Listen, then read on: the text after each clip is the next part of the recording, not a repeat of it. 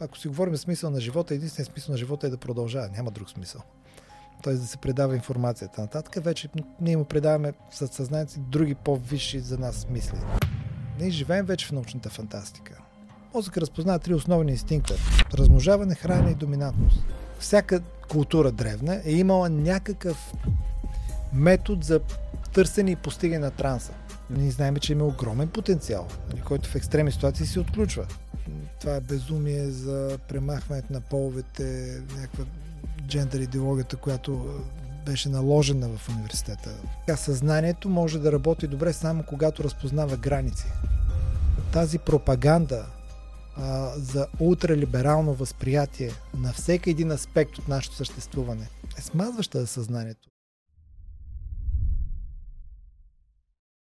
Забелязах, че над 70% от хората, които гледат канала, не са се абонирали към него. Бих ви бил много благодарен, ако натиснете бутона за абониране, защото колкото повече се разраства канала, толкова по-големи стават и гостите. Благодаря ви. За мен изкуствен интелект е интересното толкова, колкото интелект, тъй като познавам съзнанието и подсъзнанието като, като, като работа и като функциониране. А, в позиция сме, в която не знаем какво ще се случи която дава свобода на страшно много предположения, нали, теории. Не знам дали влизаме в ролята на Бог. Първо, ние сме доста грешни. Не знам, Бог ако има, сигурно е безгрешен. И той сигурно всяко нещо, което го създаде и го, го, го направи, би трябвало да има контрол върху него, Не. върху творението си. Ако ние създадеме нещо, върху което нямаме контрол, което стане по-силно и по-могъщо от нас, не знам дали точно е ролята на Бог или на, на, на нещо противоположно. Не знам. Дали го има утопичния аспект?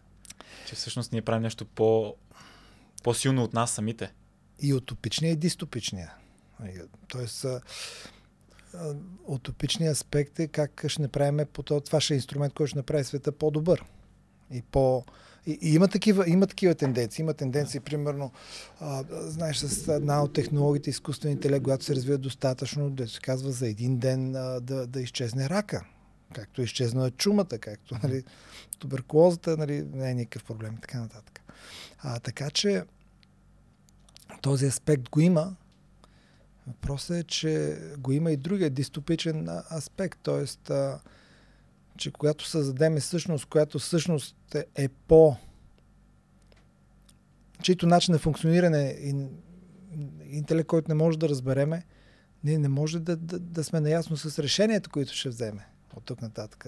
Преценките, които ще вземе. Дали наистина няма като в, в класическия филм на материцата да, да прецени, че сме вируса на Земята, от който трябва нали, да бъде а, изчистен. Как? Никой не знае. Така че а, а, ние живеем вече в научната фантастика. Абсолютно. Доста почваме да се доближаваме. А нашето мислене винаги е утопично и дистопично. Нали? Тоест, утопия, антиутопия. Да кажем, да. още от, от за пример литературата, да кажем, Робинзон Крузо, утопичен роман. Как, нали, отиваш, попадаш, идва един дивак, ти го цивилизоваш, нали, и той става всичко цветя и рози от там нататък, всичко има хепи енд. Дистопията или антиутопията е, да кажем, повелителя на мухите. Нали, Когато ти е чисти, хубави деца попадат на един остров и ти очакваш да са деца и те стават на големите изверги и зверове, защото се отключват първите инстинкти и, и всичко е, нали... Противоположното се получават. Да. Така че а, а, наш, тая, тая борба в мисленето ни Кое е добро и кое е лошо, тя е вечна. Докъде трябва да вървим, докъде трябва да спрем. А как се нас... Добре, как го... Много е пристрастно мнението за това, кое би било добро и правилно от повечето хора. Как, как навигираме живота така, че да разбираме какво трябва да правим и кое, кое е правия път, без да е просто на базата на мненията на други хора. В смисъл, кой води пътя? Говорим цялостно за живота. Да? Цялостно, да. Цялостно за живота. Ако човек не е социопат, нали, критерия трябва да бъде да се чувства добре той и хората около него. Това би трябвало да бъде доброто. Общо приетото. Общо приетото. Социопатията иска само аз да съм добре, с другите не ме интересуват. Нали? Нямаш ага. близки, нямаш нищо друго. Опростено казано е така. Всъщност, а, а, доброто е градивно, злото е деструктивно, така да го кажем. Тоест, ако нещо разваля отношенията, ако нещо разваля отношенията в семейството, в приятелите, в работата, в държавата, в света, това е, това е зло. Ако нещо гради и подобрява отношенията, е добре. Защото ние имаме, да го кажем така, ние имаме различни същности. Ние имаме материална, ментална, социална и духовна същност. Добре. Това са нашите нали, основни същности, това е нашата сфери на функциониране, така, така или иначе. И ам, нашата духовна същност, общо взето, много често се спекулира, защото знаем, че има такава частица и се говори за духовност, духовни разни такива практики, учения, всякакви истории. Всъщност духовността се изразява единствено и само в отношенията. Няма друго определение за мен. Нищо друго. Знанието не е духовност. Уменията не са духовност. Има страшно хора, които знаят, нали, по-добре е да, не, са около тебе, нали, да не ги познаваш. Има много хора, които могат много неща. Не искаш да имаш нищо общо с тях. Духовността се изразява само в отношенията. И в момента, в който, и затова според мен доброто и злото се изразяват в отношенията. Към, между нас, между хората, към, а, към околната среда, ако щеш, към животните, към, към, към мненията, към изкуствения интелект. Според мен изкуственият интелект това, което в момента знаеме за него е, че се развива, саморазвива се, че започва да имитира емоции. Да. Като може да имитира емоции. Може да. А, перфектно. А, може да имитира отношение. Може би по-добре, отколкото не може да имитираме отношение, защото няма страсти. Той, той не е чист, пристрастен. Той не е пристрастен. Да.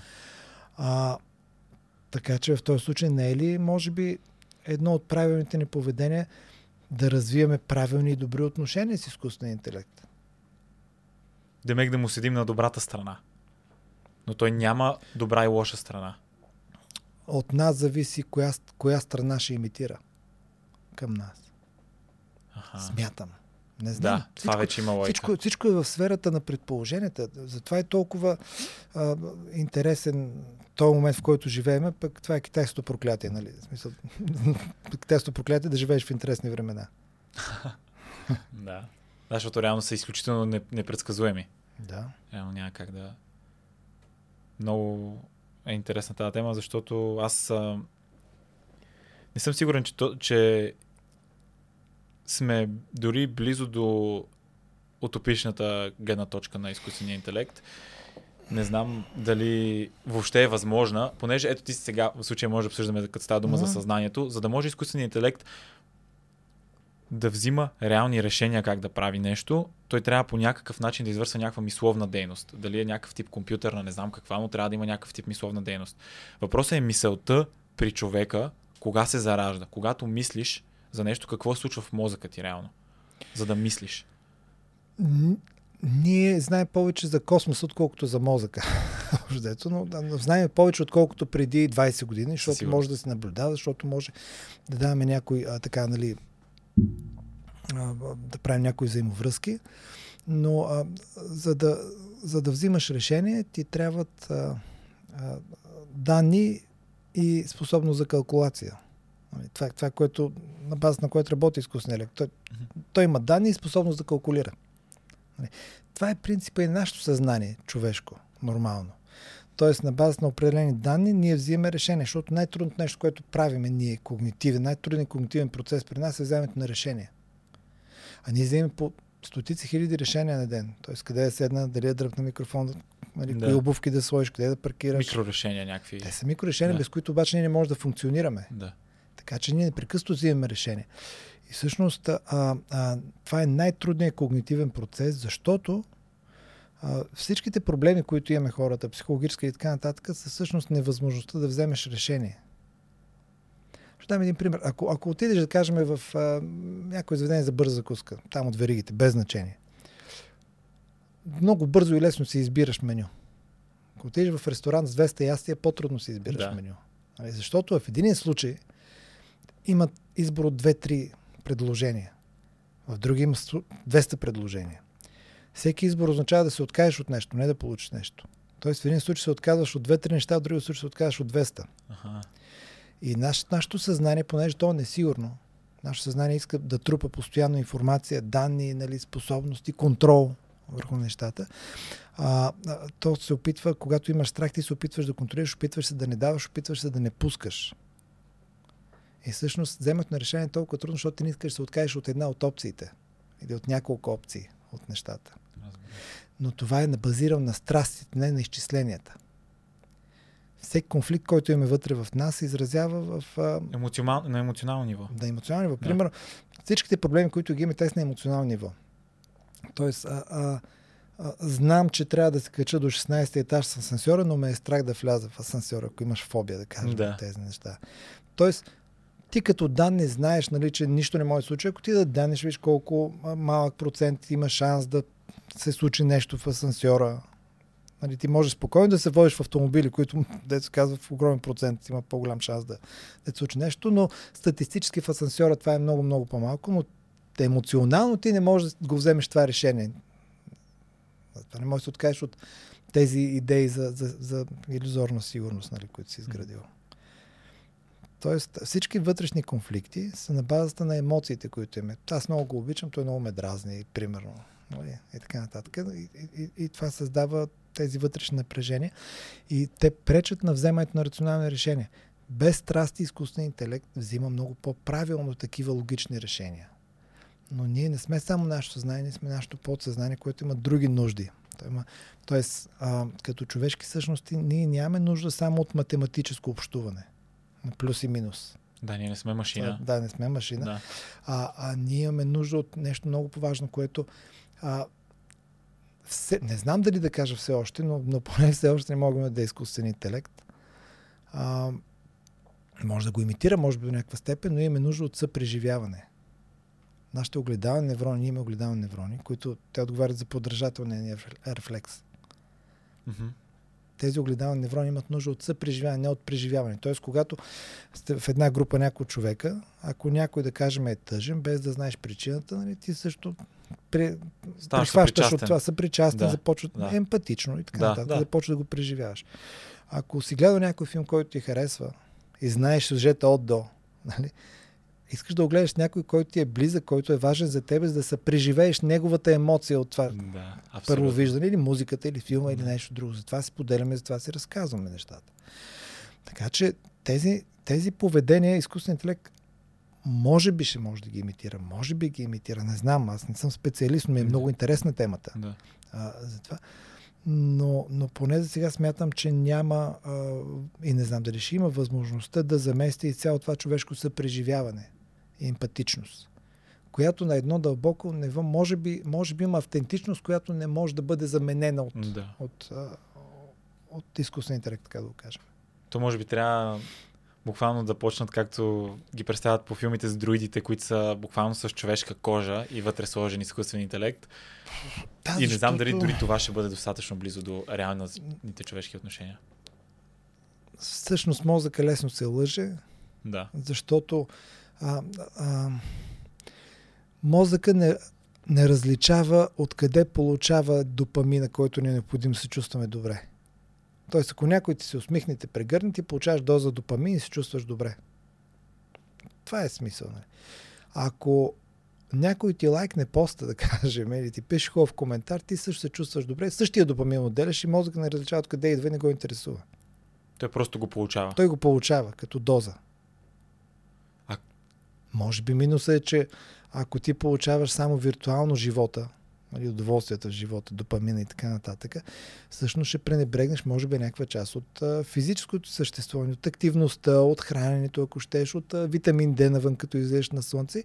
И тогава може да има мозъкът ти, дето казва, освен, че получава този виртуален допамин, може пък всъщност да почне да се чувства зле, да отделя и такива кортизол и разни други такива хормони, които карат да се чувства зле защото си болен, нервен, тревожен, не се чувства добре физически. Затова казвам, ние имаме различни същности. Физическа, социална, ментална, духовна. Всяка от тях има нужда от внимание. Само интелектуалната, менталната, нали... А трябва ли да ги имаме и четирите, за да имаме реално стабилен живот? Ние ги имаме. Да, Но трябва, ние да, трябва да ги балансираме, да. да. да.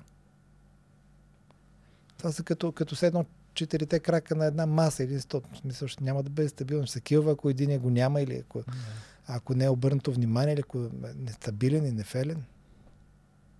Каква ти е връзката с религията? А, сетих се за Оскар Уайлд, който, който го питали за какво мисли за Оксфорд. Той Мгм. каза, Оксфорд е най-доброто място за тия, които го харесват. така че смятам, че религията, а, всеки има право на, на вярвания и всеки има нужда от вярвания. А, м, моето, моето мислене, по-скоро е вярване, че всеки има право да вярва в това, което му помага, да се справя, да бъде по-добре, но, но няма право да го проповядва. Смятам, че над нас има сила само това, в което вярваме, и затова трябва да внимаваме в какво вярваме. Много често вярване, които искаме да наложим на други, само защото ние ги вярваме, може да се окажат пагубни за тях. Така че религията в, в този примитивен вид, нали, за мен не е приемлив. Тоест, как ти кажа, в смисъл, аз съм християнска култура, израснал, нали, православно християнство и така нататък, но, но не мога да приема, че света съществува от 5000 години, както е описано в Библията. При положение, че, че ние знаем цялата история, нали, милиардна на Земята. Но тук всъщност е интересно каква е връзката, защото много учени вярват и са доста религиозни, но науката и религията в много ситуации не са на едно мнение и си противоречат доста. Въпросът е как По различен начин. Смятам, човек има нужда от вяра като качество. Да, аз Вече просто... формата на вярата, нали, за мен е второстепенна. Мгм. Тоест, дали ще бъде Христос, Аллах, Буда и така нататък. Защото, а, да го кажем така, съзнанието работи на базата на доказателства, съзнанието е науката, ако така ги разделим нещата, подсъзнанието е вярата. Аха. Вярата не иска доказателства. Вярата означава да затвориш очи и да тръгнеш в тъмното. Това е религията. Няма значение какво. Аз няма да мисля за тези неща. Има някой друг, който да мисли. И на тази, на тази база ще постигне живота си и това се случва. И това, това то работи. Нали? Независимо в каква вяра говорим. Нали? Тоест, ние функционираме по тези два, начина и смятам, че трябва да има и двете неща. Трябва и да имаме рационалното мислене, което ни помага, научното мислене, което ни помага да се детоксикираме като мислене, така да го кажем. Да избягваме внушения, да избягваме нали, безмислици и всякакви такива неща. Но трябва да притежаваме и другото, кажа, трябва да притежаваме вярата. Тоест, моменти, които не могат да бъдат обяснени, които не могат да бъдат научно решени, ние трябва да имаме подход да се справяме с тях. Нали? А вече културално се определя формата. Да не говорим, че огромната част от религиите се препокрият в, в, в, в принципите и в ценностите си. Да, със сигурност. просто имат различни, различни, как да кажа, подходи към социал, социални подходи. Да кажем, християнството и исляма и, и юдаизма са мисиониращи религии. Те, Дем- те казват, аз трябва да ти донеса доброто. Мгм. Нали? Самата религия. Самата религия.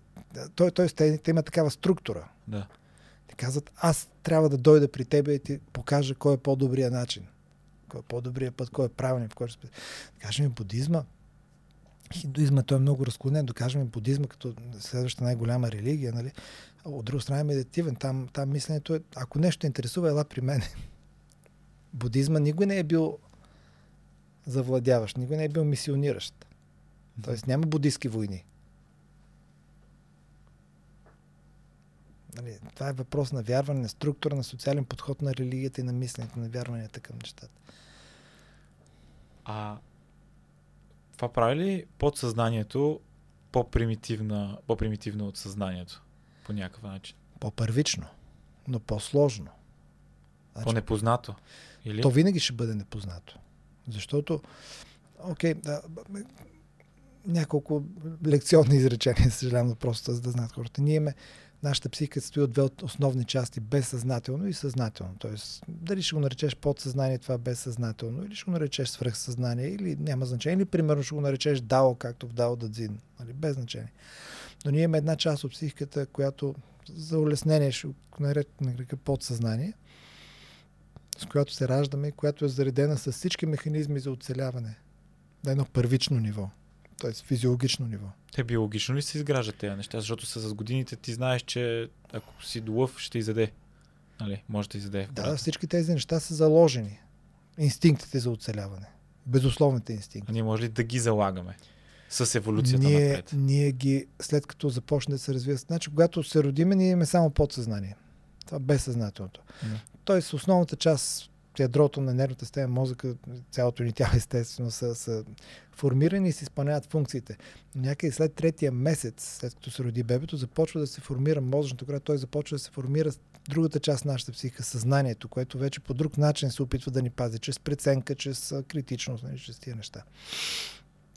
И, и тогава вече ние развиваме допълнително условни защитни механизми през съзнанието. Всичко, което е в подсъзнанието е безусловно. Всичко, което е в съзнанието е условно. Демек ние не влияем по никакъв начин на подсъзнанието. Не, то ни влияе. То на нас. То на нас не влияе. А то влияе ли се от нещо? По Може би, форма? но то, е толкова, то, е, то работи по необясними за съзнанието ам, ага. правила. Да. Тоест, ако кажем така, съзнанието работи само линейно. То, то може да работи едно, две, три, четири, пет. Преди, сега и след. Нали, то е само линейно. То не може. Нашето съзнание, а, чисто като функциониране, това безброй експерименти има нали, такива психологически, които го доказват. А, нашето съзнание не може да бъде едновременно на две места. То може да бъде последователно на много места. Mm-hmm. Той си ли тук или е там. Той е като фенерче, което свети само на едно място. Може много бързо да го видиш, но винаги в една точка от времето е само на едно място. Тоест не може да работи на две места едновременно. Няма как. То е линейно, то е, то е, то е последователно. Докато подсъзнанието, а, може би най-правилната дума е квантово. Тоест квантовото, същността на квантовото същата така физика е, че една и съща частица, ще го кажем едно и също състояние, може да бъде едновременно на безброй места. Не на две, на безброй. Нали, едновременно може да е бяло и черно, едновременно може да е тук и там. Те не са две различни частици или две различни състояния. Те едно и също. Едно и също е и, и го има и го няма. Колкото на Шродингер и така нататък. Да, на Шродингер много хубав Тоест, това е, това, е, това е квантовото поведение на подсъзнанието, което няма как да бъде разбрано от линейното мислене на съзнанието. Пример е такъв, ако, ако има двоизмерни същества. Ако има двоизмерни същества, ние живеем в триизмерното пространство. Ако има двоизмерни същества, дори те да имат съзнание, искат да ни възприемат, те нас не могат да ни възприемат, могат да ни възприемат само сенките, които са двоизмерни. Те нямат сетива за третото ни измерение. И ние нямаме инструмент на мисленето, който да си представи функционирането и структурата на подсъзнанието. Ние, това нещо от подсъзнанието ние го виждаме само в нашите линейни измерения на съзнанието, а то е много по-богато. Да кажем, ако трябва да си представиш двоизмерно пространство, трябва да си представиш права линия и друга, която е пресича перпендикулярно. Това е двоизмерно пространство. Да. Ако трябва да си представиш триизмерно пространство, трябва да има трета линия, която е перпендикулярна на другите две. Точно така. Това е да. триизмерно пространство. Триизмерно.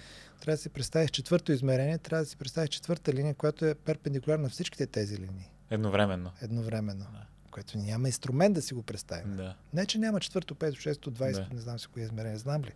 Да. Нали, няма как да знаем. И нещата, които ние не ги знаеме, ние ги фантазираме. То демек, можем да изобщо да си представим само неща, до които съзнанието ни има капацитет да си представи. А той има само тези инструменти. Има само тези инструменти. Той не може да, да, да, да, да си представи нещо повече от самото себе си. Това е съзнанието. Демек мисълта да кажем да вдигна чашата от маста се случва в съзнанието. А, ако, ако не го правиш нарочно, ако не го правиш умишлено, ние имаме страшно много автоматично поведение. Нашето поведение е автоматично. Когато ходиме, да не би да мислим за всяка крачка. Да. Някой беше а. казал, че Милтон Ериксон беше казал, че ако една стоножка мисли с кой крак да стъпи, тя не може да ходи, тя ще се отрепе. Нали? Така да. че, още повече като говорим пак за това съзнателно съзнание, последователно, а последователно линейно съзнание. Тоест, всеки процес, в който участва нашето съзнание, е затруднен процес. Mm-hmm. Нашите естествени Разбрах. процеси са тези, които се случват по инерция, инерционно, без усилие. Те са подсъзнанието. Без усилие поддържаме телесна температура. Не го правим съзнателно. Нали, без усилие поддържаме кръвообращението, метаболизма нали, и така. Всичките тези вегетативни процеси а, се случват от само себе си и те са перфектно ръководени от подсъзнанието. Те са перфектно заложени. Ако няма физиологично изкривяване при едно бебе, то работи перфектно. Там нататък, в момента, в който започва да развива съзнанието, целта е двете части на психиката да работят а, максимално добре заедно, за да повишат шансовете ни за оцеляване. Понякога с подсъзнанието ни, да кажем така, е перфектно. То ни е заложено говорихме за религия от Бог, примерно, Мгм. от Вселената или Да. нещо. Нали. На- То ни е заложено. Идваме, защото ние не идваме от нищо. Ние сме образ и подобие нечи. Как ще го наречем, не знам, вече е въпрос на културални, може би, Да. а, такива аспекти, но, а, но, но това, с което се раждаме, е перфектното. За това, за което ни трябва за този свят. Тогава защо ни е съзнанието? Защото а, подсъзнанието работи само на инстинкти. То работи на инстинкти, а, които са основата ние да развиваме нещо повече за нещата. А, ако ние останем само на инстинкти, ние не можем да оцелеме. Всяко животно дори има някаква форма на съзнание, при човека е най-развито съзнанието. Точно заради тази наша социална същност. Човек е най-оцеляващо същество, не защото а, има най-добри рефлекси, инстинкти, зъби ногти, бързина и сила, а защото се социализира най-добре. Тоест, този аспект ни помага да оцеляваме, защото имаме най-развито съзнание. Всичките животни се социализират до някаква степен. Да. Съзнанието е необходимо, за да може да социализираме. За да може да не живеем само нещо. Мозък разпознава три основни инстинкта. Нашия мозък. Размножаване, хранене и доминантност. В тая последователност. Тоест една клетка, която се създаде, единствената цел. Тук, ако си говорим смисъл на живота, единственият смисъл на живота е да продължава. Няма друг смисъл. Тоест да се предава информацията. Нататък вече ние му предаваме със съзнанието си други по-висши за нас мисли за нещата. Това ли е просто да, да се едно да, продължава да работи машината? Да, до безкрай. няма, няма друго. Всичко друго е културално обословено от нашето възпитание, като смисъл. Но когато се създаде една клетка, нейната единствена цел е да се раздели на две, да предаде информацията. За да може това да се случи като процес, трябва да, да има енергия, която да помогне да се случи. Тоест разпознаваме храненето като механизъм. За да може да си осигурим енергия, ние трябва да бъдем в позиция, която да ни позволи властвова позиция, доминантна и така. Затова разпознаваме и стремежа към доминантност. И това са първичните нали, а, инстинкти, които разпознава нашия мозък. И ги проявява по различни начини. Ако ние останем само тия инстинкти, ние няма да оцелееме. Тъй като всеки, да го кажем грубо, ще изнасилва, ще изяжда храната на другия и ще убива. Що Това да не оцелеем? първичните. Ние ще оцелеем, според Ще мен. оцелее един, защото както беше казал Ганди едно време, че закона око за око, зъб за зъб ще направи целия свят сляп и без зъб. Защото един оцелява, а един човек не оцелява. Една същност не оцелява. Ние оцеляваме само в системи, само в ядра. Демек съзнанието някакси помага да се социализираме. Тоест, това, което се случва, е, че ние сме, когато се родим, да кажем така, ние имаме достъп до понеже е подсъзнание, и там нали, не може да се обясни много научно, ще го кажем така по-мистично. Когато а, нашето подсъзнание, нашата вътрешна а, оригинална същност няма граници, тя е безгранична като Вселената. Без граници ние не може да имаме посока, не може да имаме движение. Нашето съзнание трябва да ограничи, смисъл на съзнание да ограничи нашето възприятие в един сектор, в който всички се срещаме. Окей, okay, ще тръгнем от там. Около нас няма, няма звуци, няма светлини, няма форми, няма миризми, няма нищо подобно. Цветове. Около нас има електромагнитни вибрации. Това е нали, физика от пети клас. Това, това е света. Нашите сетива ги интерпретират като звуци, светлини, форми и така нататък. Когато нашето съзнание е поставено под въздействие на алкохол, на наркотици, на, на трансови състояния, ние по различен начин възприемаме реалността. Цветовете се променят, халюцинации, има визуални, слухови, всякакви такива. Защото това, което прави нашето съзнание, през сетивата, които имаме, пете сетива, които имаме като инструменти, да интерпретира тези електромагнитни вибрации в такива същности. Всеки може да ги интерпретира както си иска, но ако всеки ги интерпретира както си иска, ние няма къде да се срещнеме. Това, което ние се учиме да, интерпрети... да интерпретираме, да тълкуваме по един същи начин света и тези неща. Тоест, ние създаваме нашия свят, в който сме заедно съзнателен, за да може да се съгласим. Това е като наше взаимно съгласие какъв е света. Мгм. Има хора, които имат психични заболявания, шизофрения, примерно. Те повече или по-малко елементи на тази реалност се възприемат по различен начин. Тя е също толкова реално, но те там са сами и те не могат да оцелят в нашия свят. Те са неадекватни за нашата реалност. Може да е много по-хубав и съвършен техния свят, Да. нали? но, но сам не се оцелява. да. за неща. Така че ние имаме нужда от съзнанието, за да може да се срещнем някъде. Или пък, нали, в смисъл, в момента, в който да, да, започва да възприемаш по друг начин реалността под въздействието на субстанции, наркотици и така нататък, ти, ти там си неадекватен, ти там си беззащитен, безпомощен, докато си в това възприятие.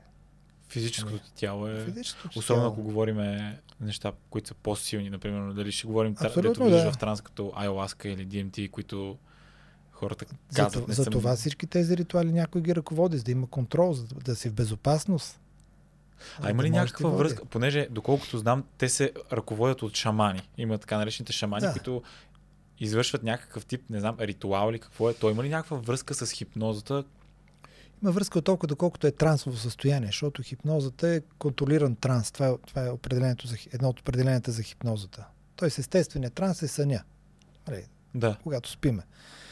А, ние може да при, предизвикаме този транс, да го преспиме човек, като оставим едно огнище в мозъка будно, т.е. което поддържа контакта с нас, рапорта. Сумнамбулизма, така да, Да. го кажем.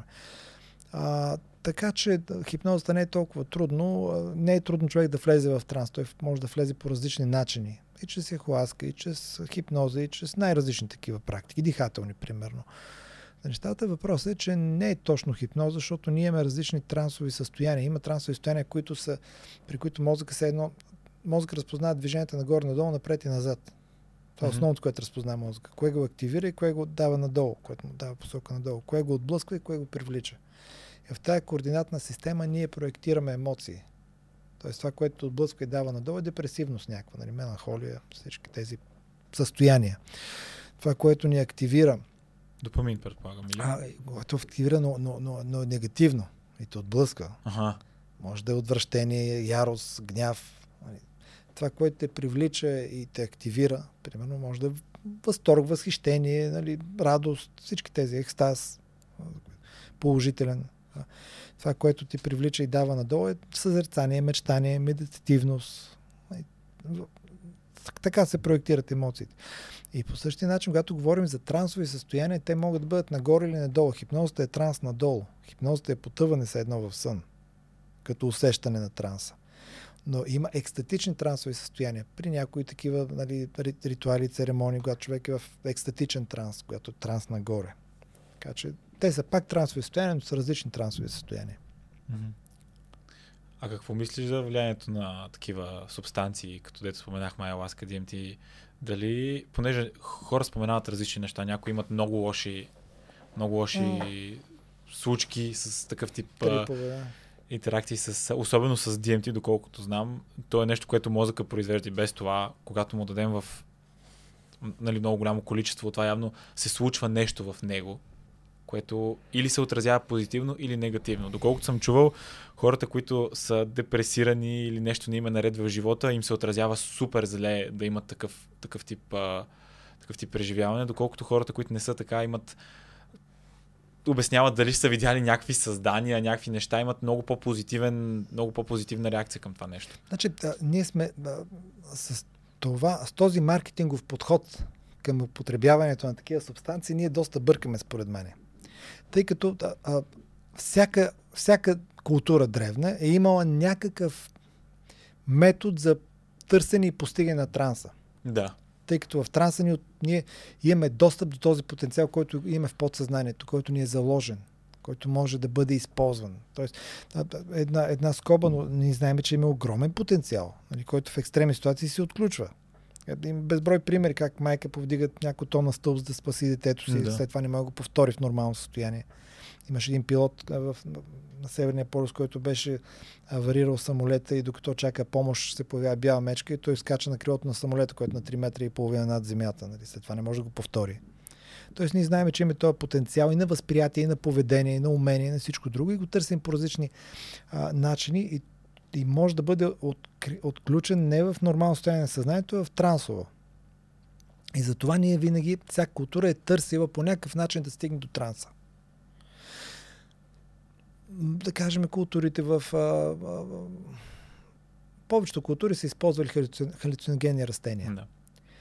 Някои не. Някои са използвали дихателни практики. Кажем, в Индия не навсякъде се използват подобни неща. Да. В Бали нали, не се използват халюциногени растения, там се използват други дихателни практики, да кажем. Тип медитация. Някакво. Тип медитация, да. най-различни такива неща, но, но да кажем, използване халюциногени растения е най-разпространено. И при нас го е имало. Траките са използвали татула. Нали. И всичко друго, което, което може. Гъбите, нали, всъщност. Да, тук. Да. А, за това. А, въ- въпросът беше за... че се отплеснах. Беше свързан с... А... Как всъщност дали при някои хора Да, влиянието, да, да, влиянието защо влияе, да, защо, да, идеята беше такава, че ние, а, а, че ние малко а, безотговорно тръгваме само за да го преживеем това нещо. Ако, да кажем, един индианец а, вземе пейот. Нали, а, еквивалент на пейот е LSD. Мгм. Нали, химична. Ако някой вземе пиот този халюциногенен кактус, да кажем, представяш си един турист, който отива и взима LSD, примерно, някъде си, Холандия, Да, примерно. пример. Той го взима, има си неговото преживяване с разни такива халюци... халюцинации визуални, красиви в повечето случаи. А, същата химическа, така, същия химически еквивалент взима индианеца, като взима пиот. Само, че този индианец не е отишъл като турист. Той живее в тази култура и в тази среда.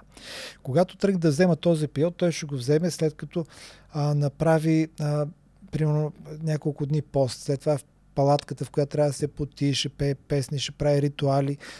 В момента, в който той вземе вече пейота или субстанцията, неговото съзнание културално, контекстуално вече е насочено в коя посока да поеме, когато влезе в транса.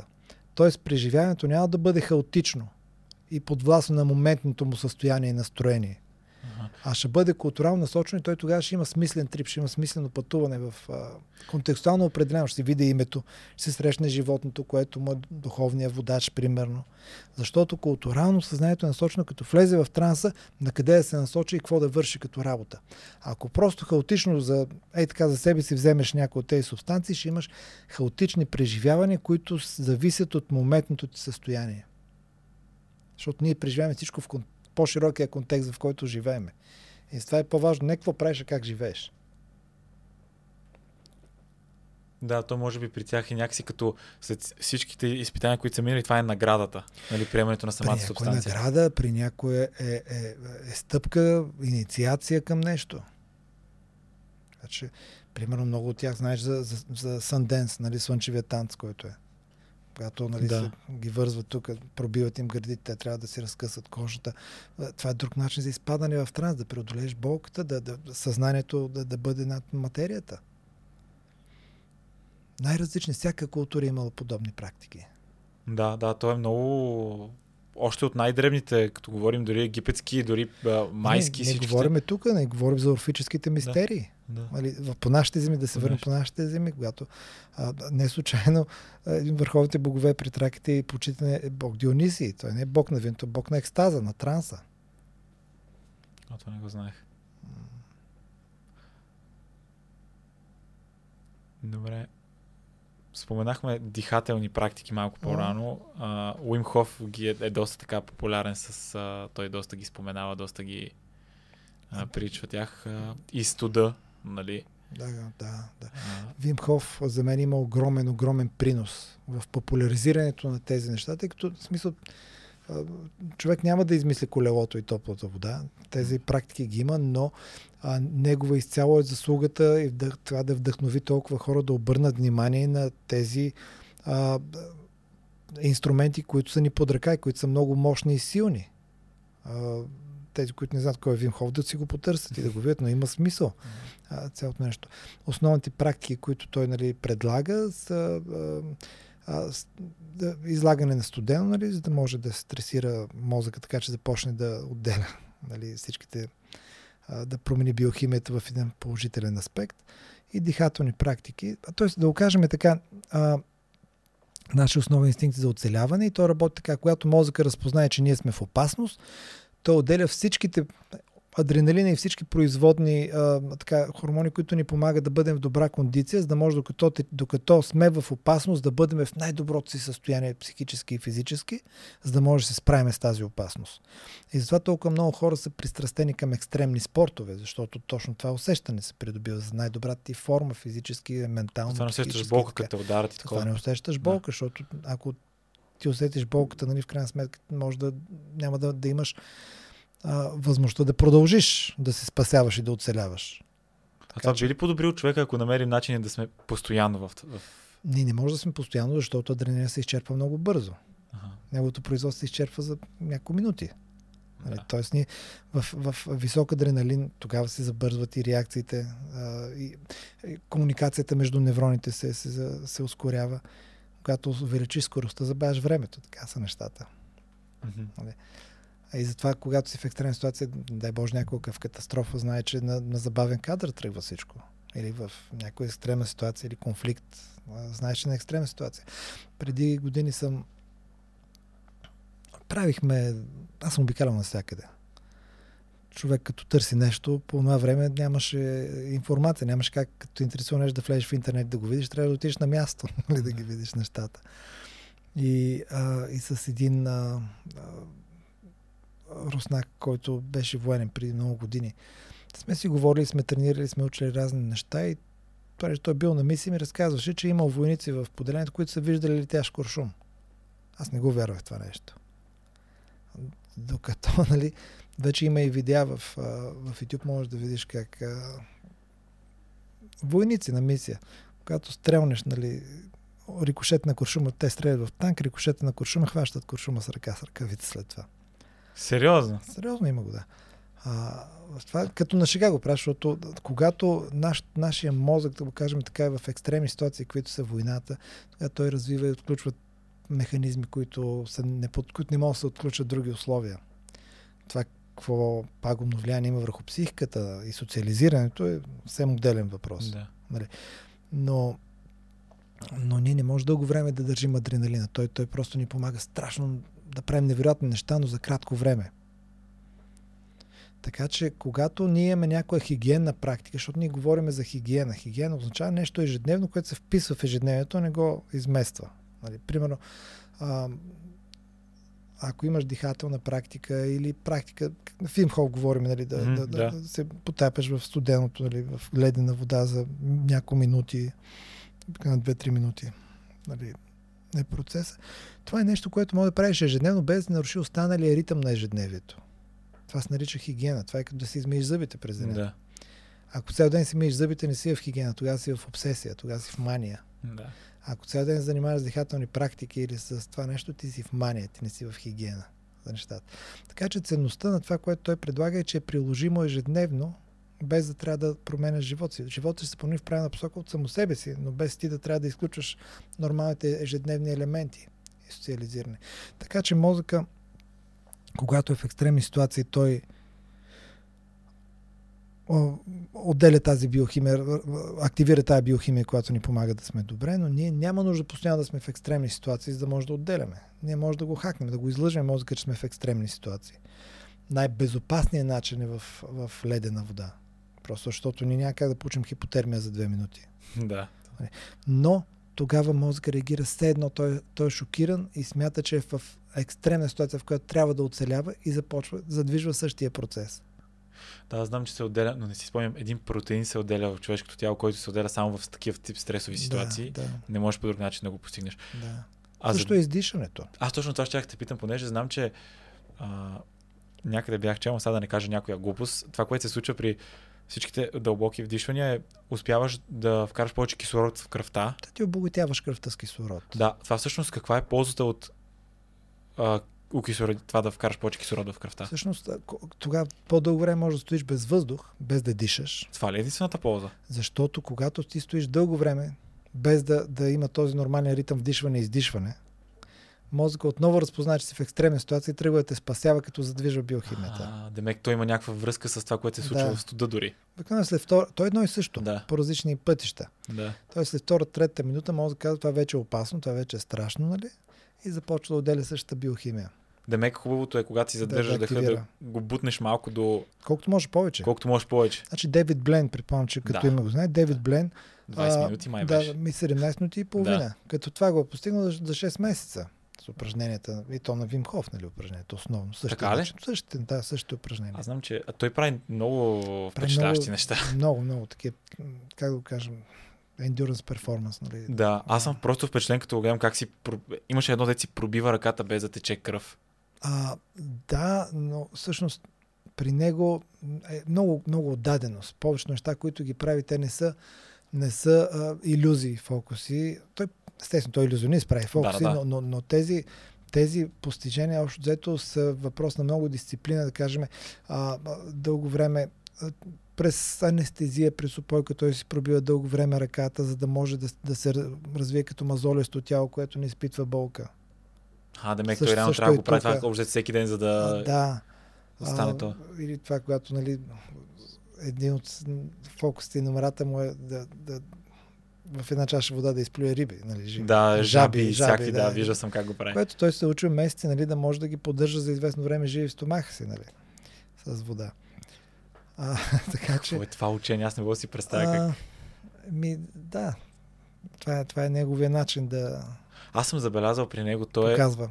изключително монотонен и супер спокоен почти през цялото време, когато прави каквото и да е. В смисъл, дори когато съм го гледал при Джо Роган, Да, като да. говори, той е изк- все едно ритъма на сърцето му е супер бавен, супер спокоен човек и така, така, такова... Ами, да, той си е в състояние, в което много е важно да имаме стабилно състояние. А, тъй като а, стабилното състояние позволява нали, да имаме баланс, да имаме преценка. Да... Важно е да сме, трябва да сме спокойни и стабилни, така да го кажем. Защото нашето съзнание, когато, когато е неспокойно, той изгражда много силни защити между себе си и подсъзнанието. Тоест, когато е, когато е неспокойно съзнанието, ние нямаме толкова добър достъп до потенциала на подсъзнанието, така да го кажем. Мгм. Колкото е по-спокойно съзнанието, толкова по-добре работи заедно с подсъзнанието. Ясно. А когато става дума за страдание, а, понеже общо взето човек винаги ще изпитва страдания в живота си, въпросът е къде е границата вече с мазохизма и това вече да прекаляваш и това да имаш този позитивен аспект на това да страдаш, понеже нали, в живота винаги ще се случват неща, които някак да не... Да. Това е част от живота просто. Трябва Да. нали, човек да може да свикне с това и да ги преодолява. Къде вече, ако сам, защото примерно това да влизаш студена вода е някакъв тип страдание под някаква форма, защото то е гадно, не е приятно. Но ти страдаш за ползите от страданието. Въпросът е да, въпросът е всяко нещо, което правиш, какъв смисъл носи зад себе си. Да. И в момента, в който съзнателно знаеш, че това ще донесе полза за здравето, за функционирането, за отношенията, ако щеш, нали, за, за, за всичко, тъй като когато се чувстваш по-добре, ти имаш по- по-добро функциониране във всеки един аспект. А, тогава, то, точно за това ни трябва съзнанието. Съзнанието не може да променя нещата, но може да организира нещата. Подсъзнанието не иска да му е студено, подсъзнанието не иска да се чувства зле, подсъзнанието се опитва да, да, да търси комфорта. Тъй като, да го кажем така, ако си представиме как работи подсъзнанието. Ако си представим, че има една линия, в която в едната точка ни е смъртта, в другата точка ни е в смисъл нататък се движиме. Да, да, да. То няма. Това да кажем, ако е смъртта, това е силното страдание, страданието, лекото, неутралното, приятното, по-приятното, най-приятното удоволствието. Мгм. Подсъзнанието се движи, то работи така, че колкото може по-далече от тази точка да е. На унищожение. Тоест, то не иска да, да, да е дискомфортно. То се опитва да бъде колкото може по-комфортно, защото това го, му дава по-далече, нали, изпълнява се инстинкта за оцеляване по най-добър начин. А, принципът е, че подсъзнанието избягва напрежението и търси удоволствието. И затова подсъзнанието, то понеже не разпознава време, то не си мисли за ползите в бъдеще. Той иска сега да му е добре. Аха. Да. И затова толкова трудно човек се справя с вредни навици и привички. Сега, гладен съм, сега трябва да ям по инстинкт. Съзнанието обаче може да организира нещата, да създаде контекст, който да убеди подсъзнанието да изчака, или да, да потисне глада, да, То- да издържи студеното. Да Демек, си издържи съзнанието духа. има връзката с волята. Съзнанието има връзката с волята, да. Ти да решиш да се противопоставиш на това на биологичните ти инстинкти. И то не на биологичните, по-скоро на инстинктите на подсъзнанието. Да, въпреки, че по този, тук вече е малко по-широка темата, защото подсъзнанието а, а, за да изпълни някои задачи, трябва не да се бори, а да се предаде, да се откаже. Да, реално. За да, Да. се случи нещо. да се случи нещо. Да. Не да се опитва да контролира, да се откаже, да, да, да, да се предаде. Това е много трудно, защото тъй като съзнанието иска постоянно да е в контрол. А то в контрол е реално в повечето В време? някои случаи, в повечето случаи не. В повечето случаи съзнанието. А, Подсъзнанието е в контрол. А когато, нали, обсъждахме по-рано, че нали, когато си в такъв етап, в, такъв, в такава ситуация, като със студеното, например, и се, тялото ти изпуска някакъв тип хормони, някакъв тип а, протеини, това подсъзнанието ли го стартира? Цялата или биохимия е на подсъзнанието. На подсъзнанието. От съзнанието зависи да, да ти даде мотивацията да направиш това, което не искаш. Да. И тогава вече, нали, всеки човек си открива, който реши да практикува подобни неща, си открива механизъм, по който да се справи с този дискомфорт. Примерно, това е медитивно състояние, когато наистина съзнанието едно може, сякаш може да бъде проектирано извън тялото, на което му е студено. Съзнанието може да се движи, съзнанието може да бъде проектирано. Съзнанието, това е принципа на медитацията. Съзнанието може, то разпознава усещания, то, то може да осъзнава усещания. Да кажем така, съзнанието е съвкупност от всички осъзнати усещания, които сме, сме натрупали през живота си. Мгм. Защото ние имаме много усещания, които не сме осъзнали. То работи на базата на, на данни. на Реално. базата на данни. Да. Подсъзнанието също, но то събира всички, то, подсъзнанието знае всички данни. И на съзнанието. Да. Но подсъзнанието не, не получава всички, не си дава сметка. Съзнанието са много отделни неща. В момента, да кажем, съзнанието ни, твоето и моето, а, осъзнава това, което си говориме. Да. Примерно. Но ако се насочи на различни места, то ще осъзнае различни неща. Например, може да осъзнае усещането, когато езика докосва непцето. Примерно. И има го това усещане, но то Да. не го осъзнава в момента. го... Да, точно. Може да осъзнае дали е мек или твърд стола, дали е хладно, допира на дрехите до тялото, дали има шум някъде отстрани. Той съзнание, той е линейно това, което говорим като фенерче. То просто тук и там. То в момента хваща това, в момента хваща това, после това, после това. Подсъзнанието хваща всичко на куп. Но просто тази информация не е в съзнанието. Тя просто стои дълбоко интегрирана. Нали, в база данни е подсъзнанието.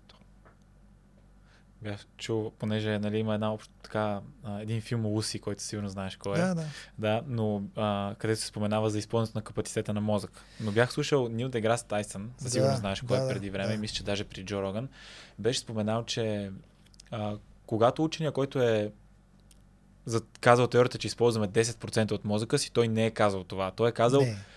Ние разбираме 10% от това как работи мозъка си, но медиите така са го обяснили, че е изкарано, че ние ползваме 10% от съзнанието си. Ние, ние използваме мозъка непрекъснато от всички части на мозъка да, Да. да използваме. А, просто а, а, съзнанието може да използва по-голям капацитет. Но той съзнателно ние може да правим повече неща. Както, а, както ние започваме да, да използваме по-голям капацитет от здравето си, когато съзнанието организира така, че да се впуснем в такива практики, като cold exposure, нали, като Правилно хранене и всички неща да ти хранене, подобрят да. здравето. дишане или Да. там активност, каквото ще да бъде. Тогава, или, или да научиме дали ще развиеме някои способности, дали са когнитивни, ние може да се развиеме паметта, ние може да се развиеме вземането на решение, нали? ние може да се развиеме а, а, бързата преценка, калкулацията, всичко това може да го развиеме. Добре, как примерно си развиваме паметта? Ако искаме да може да помним по-лесно, то има ли С някакъв метод? упражнения. Безброй методи има. Методи са много. В момента, в момента а, а, как да кажа, ефективността означава с по-малко усилия да имаш по-добър резултат. Това е ефективността. Да, Ефективността не е от тук нататък. Да кажем, ако човек тренира, ефективността не е от тук нататък колкото може повече да тренираш, а колкото може по-малко да, Да. тренираш и да запазиш същата форма. Да. Това е целият смисъл.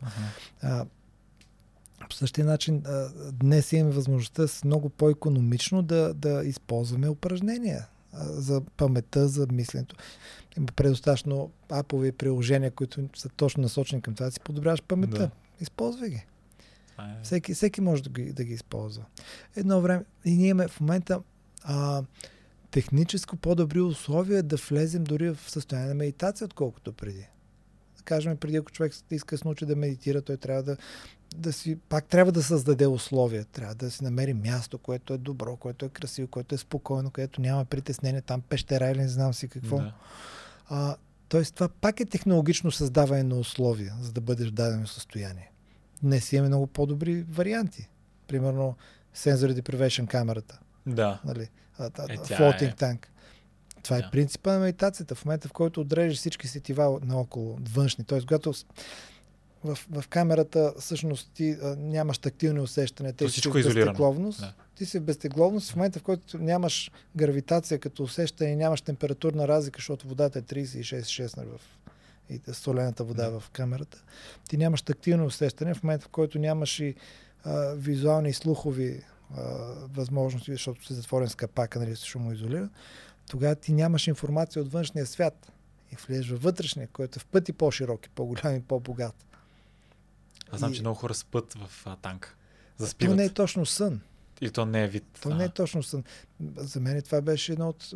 Защото аз много, много време знам за, за този, тази методика, нали, камерата, Sensory Аз не съм Deprivation. влизал, но също съм чувал за нея. Има, има прекрасни студия тук. Има две студия в София, доколкото знам едно във Варна. Това трябва. в Свети Константин Елена и, и даже беше много интересно, защото аз от много години знам и ми е интересен този метод. Той е описан още от Джон Сили, доктор, нали, 50-те години. Олдъс Хъксли говори за него все пак. Олдъс Хъксли е автор на дверите на възприятието, The Doors of Perception. Тя е книга точно за състоянието на съзнанието, основополагаща. От нея групата The Doors се взима името. Всъщност, нали? The Doors. От да. The Doors of Perception. Да. Цялото нещо. Така че това са хора, които са интересували от състоянието на съзнанието и още тогава е предложен този примитивен вариант. Той е бил заверен един голям съд, нали, в който да, да се изолират сетивата по този начин. А, и не- с някой интервю го бях разказвал и веднъж ми се обади едно мъж, казва, вика, много ми е интересно това, което разказвате. А, вие къде сте били в такава камера? И аз казвам, ми никъде, защото в България няма. Казва, аз имам, искам да ви поканя, така че съм много благодарен. И, и всъщност отидах и прекрасно преживяване. Първия път а, ми беше много интересно а, и все още за един час търсих и ми беше интересно да следя усещанията по тялото. То колко време прекара вътре в а, танк? Един час, но, но времето изчезва, там може стоиш часове. Поне аз. нали. Да. Ми, м, пред повечето хора също там времето Какво ти на изчезва. сила се опитваш да видиш дали усещаш нещо? Или... Не на сила, на мен беше много интересно. Тоест, Да. нали, съзнанието ми още наблюдаваше ситуацията наоколо. Тоест усещанията, тази Да. безтегловност. А, и чак накрая на, някакси отлетя на някъде. Тоест тръгна да си върши работа това нещо. Втория път вече като отидах, на, на секундата, на мига потънах в това, но то не е сън. Ти не, не е сън. Той е наистина транса дълбокия, в който пътуваш някъде. Навътре. Навътре е по-широко, отколкото навън. Така че... То, а, то направо е като, реално танка е като някакъв тип а, наркотик. За мен е най... най значи, това, това е една от най-добрата ментална хигиена, която мога да си представя, тъй като а, след това мозъкът ти е като почистен. Така да го кажем. И, и, и наистина, може би най-лесният начин за влизане в това състояние е медитативно. Без, без, защото не трябва ти да правиш нещо. А Просто ти реално вътре абсолютно нищо не правиш. няма Просто какво ля... правиш. То не му то няма. Ти флотваш там, като, като легнеш, то те носи, но, но, но наистина, в момента, в който наистина нямаш външна, външни стимули, тъй като нямаш, единственият път е навътре. Просто нямаш избор, ти отиваш навътре. Това е сигурно нещо, което трябва да правим, защото ми е интересно какъв сигурност, ефект а, ще има. Абсолютно. Да. Но така и с приятели, защото аз съм споделял с човек, веднага закарах и приятели и така нататък си споделяме, си говорим. Горе-долу почти при всеки така първото, първото преживяване ти е интересно. Да. Тоест, когато нещо е интересно, съзнанието още следи процеса. А, Не може да се отпусне напълно. То се опитва да се отпусне, Да. приятно е, нали? Но, Да. но, а, но след това, когато вече няма нещо, което му интересува, защото всичко е познато, то се пуска, то се, то се предава, то, то не участва в процеса. Така че а, трябва да приеме човек, че а, бенефитите, положителните ползи от тези преживявания няма нужда да бъдат осъзнати. Те, те просто се интегрират в тебе като ефект. Тря... Интерес на съзнанието към това, защо и как се случва, изчезва. Да. Е. Просто го изпитва.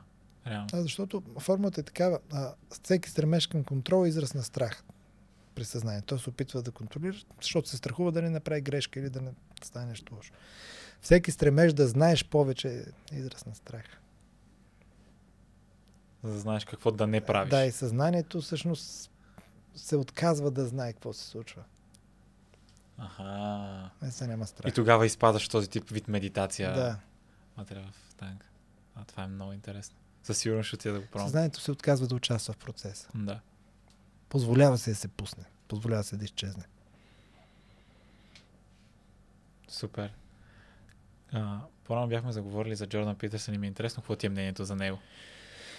Джордан Питърсън, а, а, Джордан Питърсън влезе в полезрението ми преди няколко години, когато всъщност беше скандала а, с него в университета. Да, той тогава набра популярност. Тогава набра популярност, Да. защото а, това е безумие за премахването на половете, някаква джендър идеологията, която беше наложена в университета в Канада, в който той беше.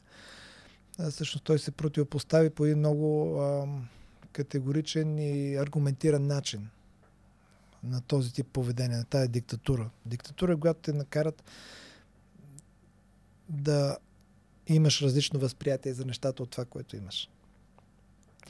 Така че Джордан Питърсън тогава ми влезе в полезрението и всъщност е един от за мен най-значимите интелектуалци и влиятелни личности в съвремието. Абсолютно. А, с нетърпение чаках книгата му 12 правила за живота и, да, и беше, бях разочарован. Нали, общо взето. защото, не за друго, защото той е прекрасен дебатиращ, невероятен ум, нали, невероятен, но книгата общо взето е направена популярно като за прекалено елементарно, нали, Тя е да, за да всеки е да- продаваема, да. Ами да, да, то това е, защото аз доколкото знам, първата книга, която е Първата някой пред книга, нея, да, е доста е по-задълбочена. по-задълбочена, Да. но, но това е неизбежно и Да. Разбирам го, за мен по никакъв начин не, не сваля стоеността нали, Да. на, на Джордан Питърсън.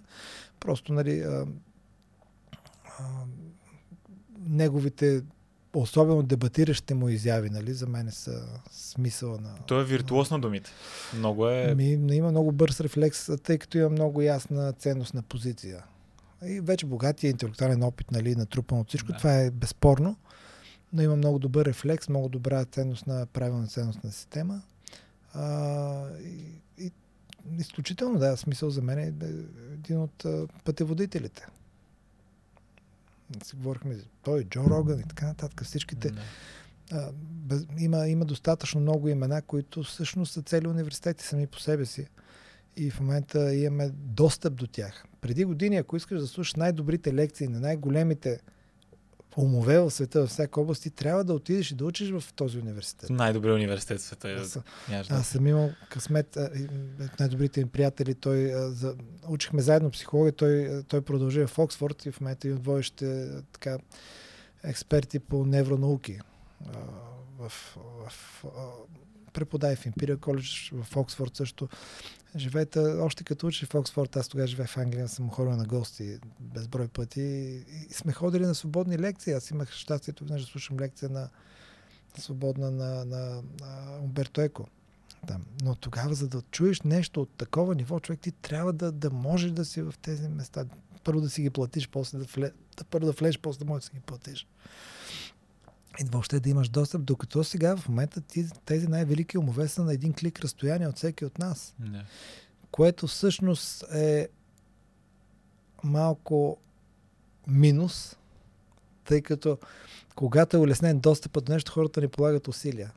Тоест, огромна част от млади хора и всякакви, които искат, които се интересуват от темите, за които говорим в момента, всъщност не отделят времето, за да могат да ги изслушат тези неща.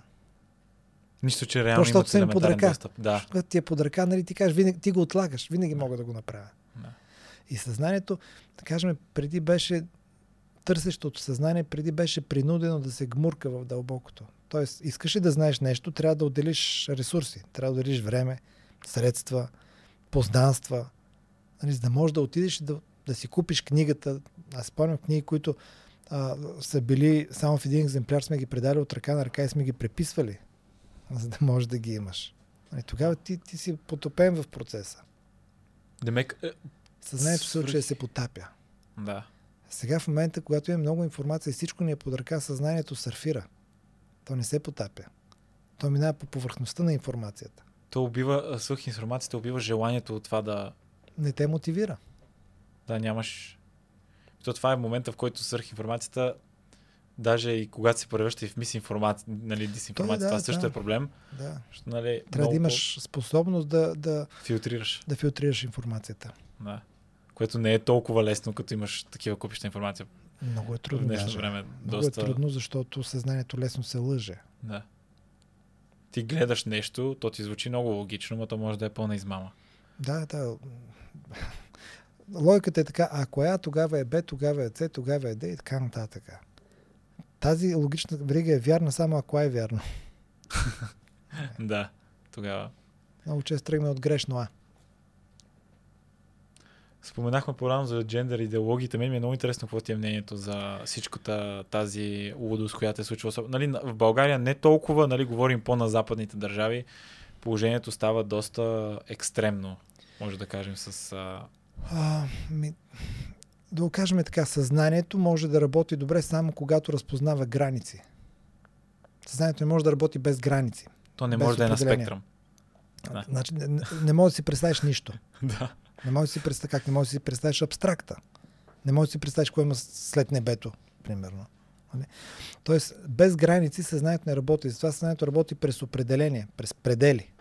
Предели са, това са определени. Слагаш граници и предели. В момента, в който съзнанието е, е, е безгранично, е, се опитва да си представи безгранични неща, то се стресира, защото не може да изпълни задачата. Примерно, ако се опиташ да си представиш нищо, понеже не можеш, затова човек се фрустрира и се стресира. Аха. Ако трябва да си представиш нещо лесно, например, си представиш чаша, триъгълник, квадрат, това лесно се човек, човек го изпълнява и съзнанието е спокойно, защото може да изпълни тази задача. Затова съзнанието работи лесно през граници, през ограничения. В момента, в който ти премахнеш основните определения, т.е. това е мъж, това е жена, това е да, това е не, това е бяло, това е черно, това е плюс и това е минус, ние влизаме в абстрактни поведения, в абстрактно мислене. В абстрактното мислене човек не може да се справя. В този смисъл неопределеността в биологичната ни форма е всъщност пагубна за съзнание. То не може оттам нататък да работи нормално. То не може, то винаги ще бъде стресирано. И затова в хората с неопределена същност, в случая сексуална, полова и така нататък, но хората могат да бъдат неопределени като друг тип същност, нали? Като вярване, като нация, като какво ще да бъде. А, но хората с неопределена същност за себе си, флуидна, така да го кажем, всъщност, а, не случайно при тях имат много повече вътрешни конфликти, които се разяват много повече а, психологически проблеми, заболявания, по-висока рейта, ако щеше на депресиите, на самоубийствата, на всички Да. тези неща. Така че а, ние, ние, всеки от нас винаги е възприемал, че има изключения от природното правило. Нали, Но те са много малък процент и никой не го не е имал дискриминация към, към това нещо. Да.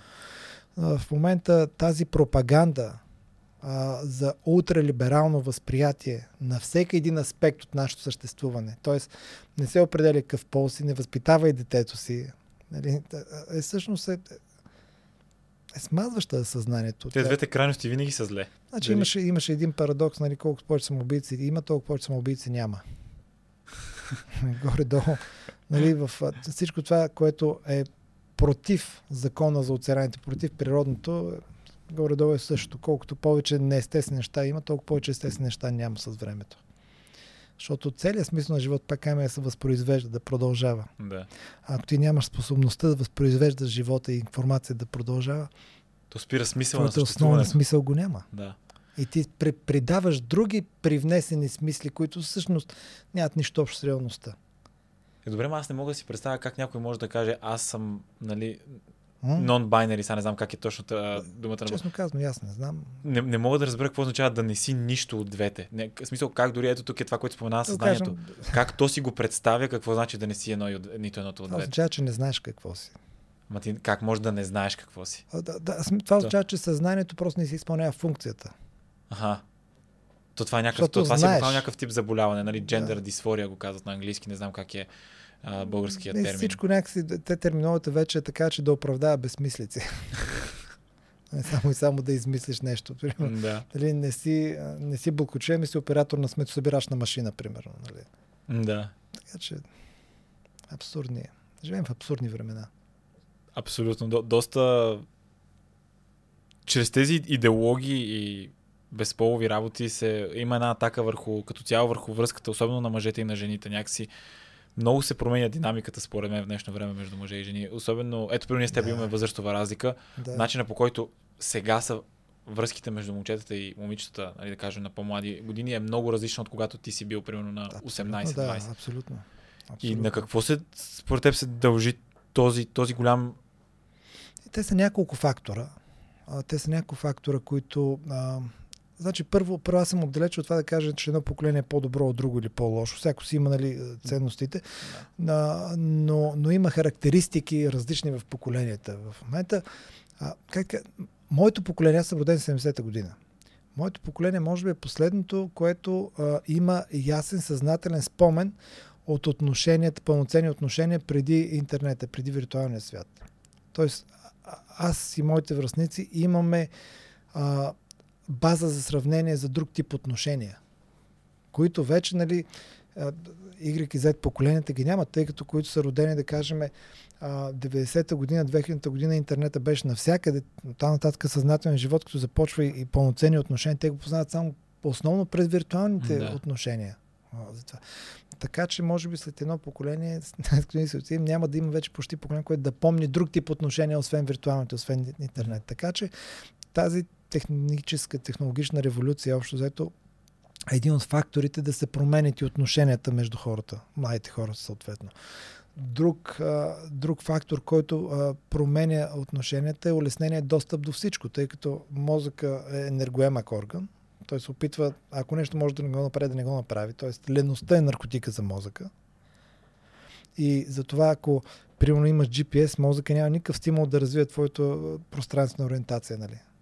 В, като, като способност докато го използваш. Съответно, ако ти може а, по много по-енергоспестяващ начин да общуваш с хората, няма да отидеш, ако можеш да го правиш онлайн, няма, по, по-рядко ще ходиш на живо да ги срещаш. Да.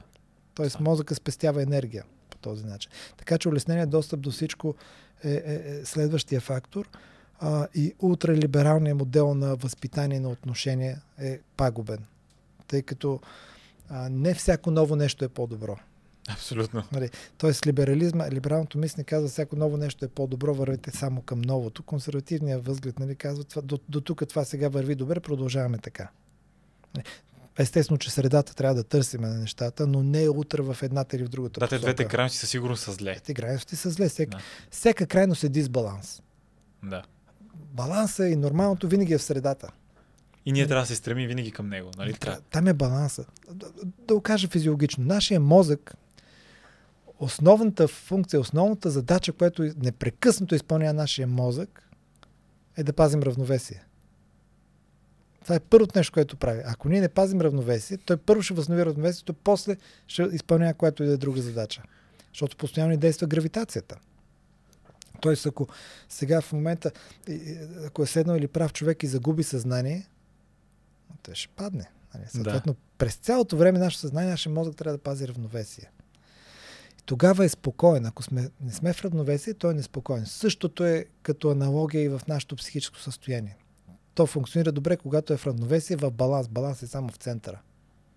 Не може да бъде в баланс на едната или другата страна на тази люлка. На везните. Време това в днешно време, понеже този баланс сякаш доста се откъсва от реалността, в която живеем. И резултатите са видими. Те резултати не са много хубави. Те не са хубави. Те не са хубави. А... Но ето едно друго нещо, защото в началото споменахме, говорихме за религията и до някъде сякаш ценностите, които религията носи със себе си, традициите, които носи тя, пази семейството доста повече, отколкото липсата й. Естествено. И, а... Така и трябва да бъде. И въпросът е, че в днешно време много се откъсват младите от религията като цяло. А въпросът е, тя е доста важен фактор до, доста важен фактор за това как... А... Религията е изключително важна. Религията е изключително важна и не е случайно всичките големи религии в основните си ценности се припокриват. Да.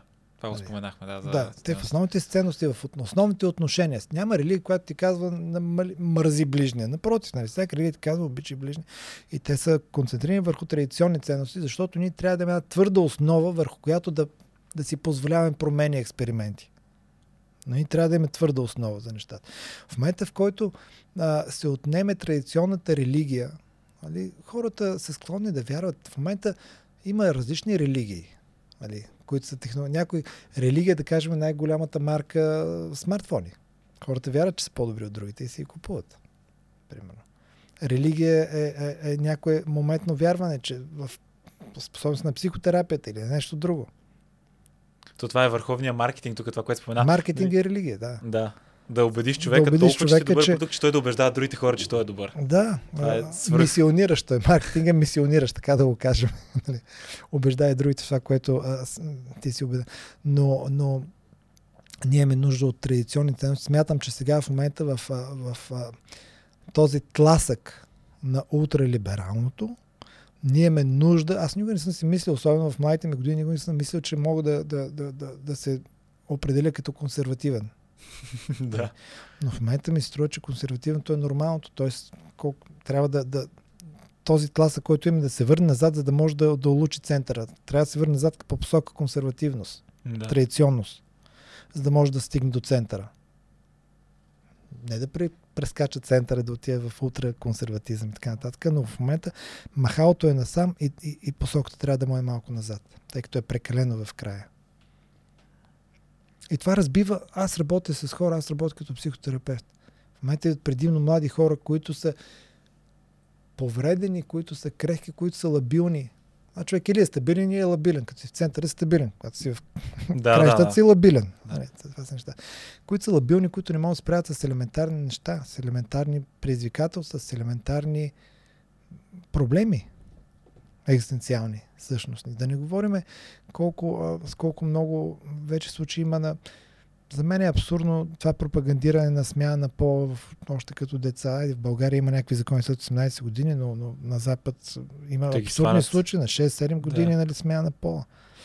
Тези Абсурдни неща. Смисъл, хормони или какво беше там? смисъл, няма човек, който има нормално психо, мислене за психологията, няма нужда образовано, който да не си дава сметка за пагубното влияние. Тези неща. Прекалено много са примерите. А в твоята практика, М. като психотерапевт, а, това аз си представям, ако, чу, ако, ако слушаш постоянно доста така тежки истории, понеже предполагам основно хора при теб идват, които имат някакви тежки преживявания, нещо Да. да. лошо им се случи в живота по някакъв начин. И ми е интересно това на теб как ти се отразява, понеже ти доста често слушаш доста негативни неща. Демек, Да. имаш Не. една атака от негативизъм и от все едно мъка, от, нали, не лична твоя, но това слушаш постоянно. Как ти се отразява психически това на теб? А, градивно, така да го кажем. В смисъл такъв аз работя от, от, от 25 години работя. Да. А, и постоянно се виждам с такива хора. Но когато те дойдат, тези хора са лабилни, така да го кажем. Те са разстроени, те са слаби, те не вярват, те нямат вяра. Те не вярват, че могат да се оправят и затова и търсят решение при теб или при някой друг. Аз мога да се преживявам всичко, мога да, ги, да, да, да се опитам да ги разбера, но, но моето състояние винаги е стабилно. От Как? двама, двама, просто, просто, не знам, от първия път така ми се получи. Демек външните фактори, които са техните истории, не засягат теб на някакъв личностно начин. ниво. някакси, не мога да ти кажа, то е малко двойностно такова. А, а, аз искрено а, ги чувствам, ги усещам. Но в същото време мисленето ми е като на компютър. То е безстрастно. Решавам задача. Това е интересно, понеже нали, психологията, знаем, че тя не е точна наука, тя не е като Тя е физиката, наука, да. математиката. Тя реално да е някакъв, някъде между наука и не наука, предполагам. Да, да, За мен психотерапията е компетентна човещина. Това е моето определение за психотерапията. Човек трябва да е компетентен относно процесите в съзнанието и в подсъзнанието. Т.е. как функционираме. Но само това не е достатъчно. В смисъл, трябва да има и човечна, трябва да има отношение точно заради тия огледални неврони. Т.е. по-скоро лекуваш със състоянието си, отколкото с техниките, които имаш. Ние, ние имаме огледални неврони. Те ни карат нали, да възприемаме другия, да, да усещаме другия. А, огледалните неврони отговарят и за разпознаване на намерението, интуитивно разпознаване на намерението. Тоест, ако аз посегна към чашата, нали, който възприеме жеста ми, ще знае дали посягам за да я преместя или да пия вода или да я хвърля. Тоест, още преди си го направил. Тоест, в, колкото е по-емоционален човек, по-активни са тези огледални неврони. Тоест, по-добре работят, по-добре се усещаме, колкото по-емоционални сме. Когато човек дойде в страдание, в, в това той е емоционален, той е в емоция. Той те усеща много добре, макар да не го осъзнава интуитивно, той осъзнава твоето намерение и състояние. И аз тогава, аз когато работя психотерапия, аз не работя с другите хора, аз работя със себе си. Аз искам аз да съм стабилен, аз да съм уверен, аз да знам как. Моето мислене е много просто. Ако аз имам такъв проблем, какво бих направил на база на това, което знам? И когато видя за себе си решението, имам стабилно вътрешно състояние, тази стабилност, нали, горе-долу влияе на, на другия. Повече като състояние, отколкото като техника за нещата. А това емоционално ниво в хората, понеже е различно, нали? някои хора са по-емоционални от други. Mm. На базата на какво се получава тази идентична разлика? В смисъл, всеки е идентично различен емоционално. Защото, нали, примерно, при теб може да дойде човек, двама души, които са преживяли общо едни и същи травми, да. но възприемат нещата по напълно различни начини. Да.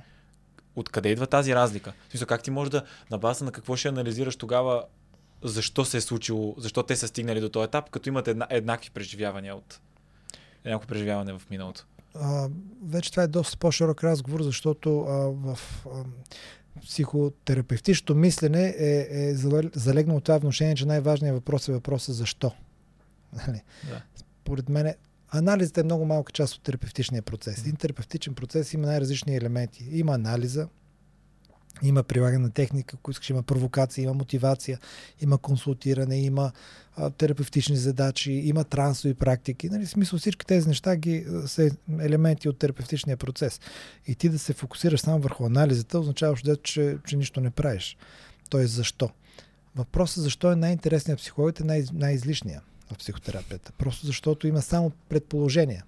Тоест, ако ти трябва да анализираш нещо в миналото на човек или откъде идва, всеки ще го анализира според школата, която е обучаван. Няма да има два еднак, две еднакви тълкования.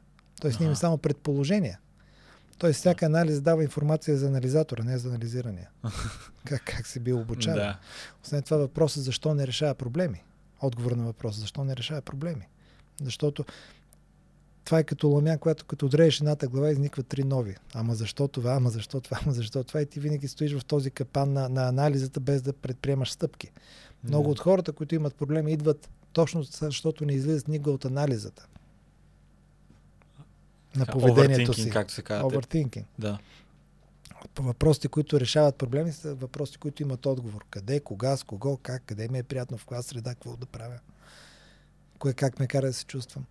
Така че а, психотерапията е един много комплексен процес, в който а, задвижваш различни поведения и процеси по различни начини. Понякога чрез трансови практики, понякога чрез провокация, както казах, понякога чрез мотивация. Анализът е много малка стъпка в терапията. Тя е, тя е много малка стъпка. Напук на всички вношения, които от 100 години насам ни набиват главите. Аз точно това, понеже днешно време, нали, казват, нещо ти има, нещо не ти е, нали, така, не, си толкова, не се чувстваш толкова добре и те праща на психолог веднага. Нали? Което за мен не е правилно. Да, което е изключително крайно и не съм сигурен, че всеки човек, който ходи на психолог, има въобще нужда от... А... Естествено, че няма. Да. Значи, да, да, до края на 19 век е нямало фобии, нямало депресии, нямало панически атаки. Те са били привилегия на аристокрацията което са изпадали да. в меланхолия. До края на 19 век е нямало масов спорт. Хората са се движили нормално и се хранили нормално спрямо ежедневието, защото живееш спрямо изискването на ежедневието. Нямаш а, лукса. В смисъл, той не е бил достъпен лукса, за... Той е лукс, да. да. Той е лукс.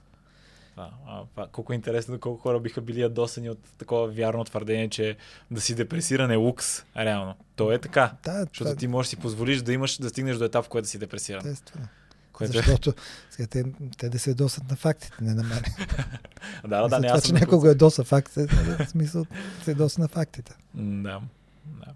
И тук лекарства, всичките, които хората обичат да се... Много неща могат без лекарства. Някои, някои не могат, естествено, но много неща могат без лекарства. Това е като, нали, да, а, не се чувствам добре, а, ми вземи антидепресант. Има толкова много други опции. Нали? Да, преди да стигнеш до лекарствата, да. до химикалите. Толкова много опции има преди това. Има заболявания, тежки, които не могат без лекарства. Псих, психотични, нали, психиатрични такива проблеми, не психологически. Там не може без лекарства да функционира да. човек. Нали? Но, но, но, но, но в един огромен брой от случаи на психологически проблеми може. Ако смяташ, че е някакъв мит в, обжето в а, психотерапията, нали, това, което спомена с защо, нали, каза, че хората твърде много анализират, кое друго някакси така общоприето е, хората си го мислят, ама изобщо не е вярно. Това е, това е маркетингов, това е най-големия мит, то е маркетингов, да. че дълго време трябва да се лекува психологически човек. Ами? Психиката е финна. Тя е най-финната материя, която имаме. Тя, се, тя, тя, тя лесно се наранява и лесно се оправя. Тя не е флуидна в едната посока и не е ригидна в другата. Тя е флуидна в двете посоки. Колкото лесно се наранява, толкова лесно се оправя. Стига да е в правилната посока. Това как дълго време трябва да ходиш на терапия, едва ли не цял живот. И както да. е казал Фройд, който не е излекувал нито един човек, нали, Фройд е прекрасен философ и писател, но, но, но терапията там... няма, няма стоеност. А, а, да казва, че псих, психоанализата, така той не говори още за психотерапия, но психоанализата е, не е за болните, а за здравите, за да станат още по-здрави. Това е абсурдно твърдение, защото нашето съзнание работи по аналогия. Тоест в една стая, ако кажеш, че има пердета, няма нужда да кажеш, че има прозорци. То го свързва. А ако ти цял живот ходиш на терапия, ти цял живот мислиш, че не си добре. Демек ти се самоубеждаваш, че имаш някакъв проблем едва ли да. не, който ти нямаш. Това е като самозбъдващи с такива лоши пророчества. Напротив, нашето съзнание работи така, че то забелязва нещата само, които не са вред. Всяко нещо, което е вред, то не го забелязва. Да. Тъй като неговата функция е да търси проблеми и да ги решава. Кажем, в момента не забелязва, че не те боли дясното рамо, защото нормално. Това ще каже, най-много оценяваш след като ти се оправи гърлото, като ти е болял гърлото, да, като ти да. мине, тогава оценяваш много колко хубаво прегръщаш. Не, нали, го, това? не го забелязваш преди да, това. преди това, да, не. А, така че а, а, в момента, в който ти не, не мислиш, че трябва нещо да лекуваш, ти си добре. В момента, в който започне ти внушава, че виж какво, ти си мислиш, че си добре, но всъщност не си. Ела на терапия. За мен е престъпно поведение. Да, има супер много лойка. Реално ти се възползваш от факта, че човек може да... Нали, смисъл на, на, на, на, на болниците и на лекарите е да не ходим при тях. Или да. колкото може по-малко да ходим. Когато отидеме, нали, така да свършат работа, че повече да няма нужда да ходиме. Също трябва да и с психотерапията. Това знам дали е такава на повечето лекарства. За съжаление не е така. Това е, може... Така би трябвало да бъде. Така би трябвало да бъде, да. Би трябвало да бъде. А всъщност, както още, нали, древни, още Аристотел казва, че най-доброто лекарство и лечение е превенцията. Тоест, ние не трябва да говорим за лечение, трябва да говорим за хигиена. Богинята на здравето е хигия. Хигиена означава да имаме правилни навици в ежедневието. Правилни навици физически, хранителни, социални, двигателни. Нали? В, в, в, в, има една древна книга Дао Дадзин, тя е писана преди 2600 години. Там пише, всяко преждевременно умиране е нарушение на закона на Дао. Нали? Тоест, а, ние имаме правилен начин на живот. Той винаги е в центъра, той винаги е балансиран. В момента, в който това нещо го нарушиш, тогава започваш по неестествени начини да се опитваш да компенсираш. Аз съм... Толкова много. Едно от най... Прекъснах се. Няма нищо, да, кажи. Едно от най-погрешните маркетингови вношения при нас е нуждата от разнообразие, което имаме нужда от разнообразие на, ако щеш, на храни, на напитки, на, на, на поведения, на спортове, на каквото ще да бъде. А то дори да си променяш нали, разнообразието, да не седиш само вкъщи, да ходиш някъде, нали? Или да пътуваш на много не, места. Ние, ние имаме нужда по-скоро от разнообразно общуване. Тъй като нашето нормално мислене е средно аритметично от социализирането, от общуването с много различни хора. Да, абсолютно. Но, но това по никакъв начин не означава разнообразни първични нужди. Значи, пак говорим до преди 19 век, преди предишната технологична революция, така да го кажем. А, хората, когато са живели в по-малки общности, въобще по, по-стари така начини, е едно и също нещо. Има ли се една и съща активност? Да. Нали? Пие ли се едно и също нещо? По един същ начин горе-долу, нали, са се обличали спрямо времето. И са имали една и съща продължителност на живота, една и съща заболеваемост.